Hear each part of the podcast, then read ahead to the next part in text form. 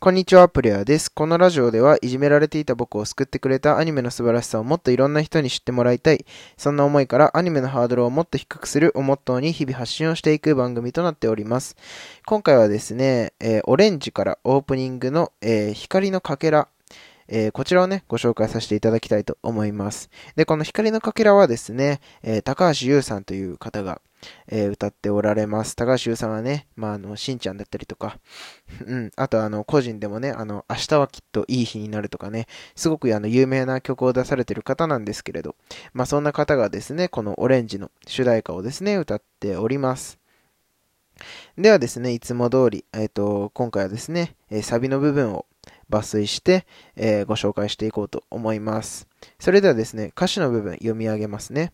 えー、寄り添い合いながら、時に遠ざけながら、不揃いなかけらとかけらつなぐ、いつかの悲しみも涙した思い出も、君の微笑みを彩る光というような歌詞になっております。でね、この早速ね、1文、2文目からですね、入っていこうかなと思うんですけれど、この寄り添い合いながら、時に遠ざけながらっていうところでね、この主人公であるナホと、まあこの、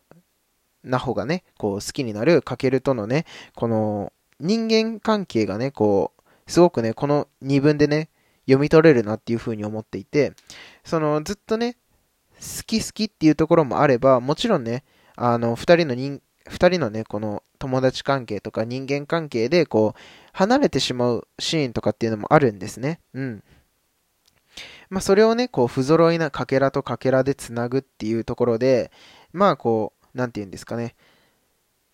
不揃いっていうところで、やっぱりこう、自分のね、周りの友達とか、うん、仲間とかっていうものが、こう、二人のね、関係をつないでいるような、そういう風な意味合いにも取れますし、まあ、二人、二人がいる、二人のこの、お互いにね、こう、うまく合致しないようなかけらの、かけらが、こう、少しずつ少しずつ、えっ、ー、と、あなんて言うんですかね、組み合わさっていってっていうような意味での、こう、不揃いなかけらとかけらっていうようなね、あの、表現っていう、まあ、二つの意味を取れるかなっていうふうには、個人的には思っていて、うん。まあこう寄り添い合いながらね、時に遠ざけながらっていうところで、まあ、なんて言うんですかね、こう、今のね、現代、今のこの世界、世界観じゃねえわ。この人間関係でも、まあそうかなっていうふうには思いますね。その、まあ恋人だったりとか、まあ夫婦関係でね、もちろん寄り添い合いながら、まあ時に遠ざけながらっていう意味で、まあ、近くなったり遠くなったりっていう関係性はね、多分誰にでもあると思うんですよね。うん。それをこう不揃いのかけらとかけらっていうところでやっぱり家族だったりとか、まあ、友達だったりとかっていうところがこう思いと思いをつなぎ止めているみたいなねそういうようなあの汲み取り方を僕はしました。で次の2文ですね。いつかの悲しみも涙した思い出も君の微笑みを彩る光というところでですねまあこう寄り添い合いながら時に遠ざけながらっていうところでこう悲しみだったり涙した思い出っていうものがすべてね、結果的には、この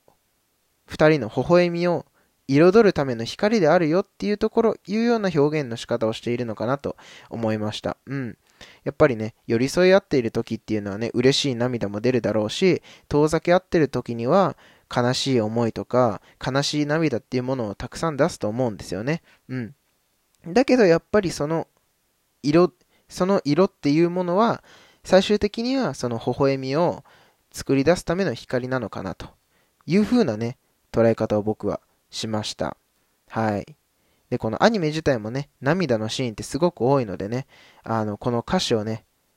思い出しながら、ぜひ見ていただければなというふうに思います。というところでですね、今回は、えー、高橋優さんの光のかけらご紹介させていただきました。こんな感じでですね、えー、毎日アニメやそれに関連することを発信しておりますのでですね、フォローだったりコメントしていただけますと嬉しいです。それではまた次のラジオでお会いしましょう。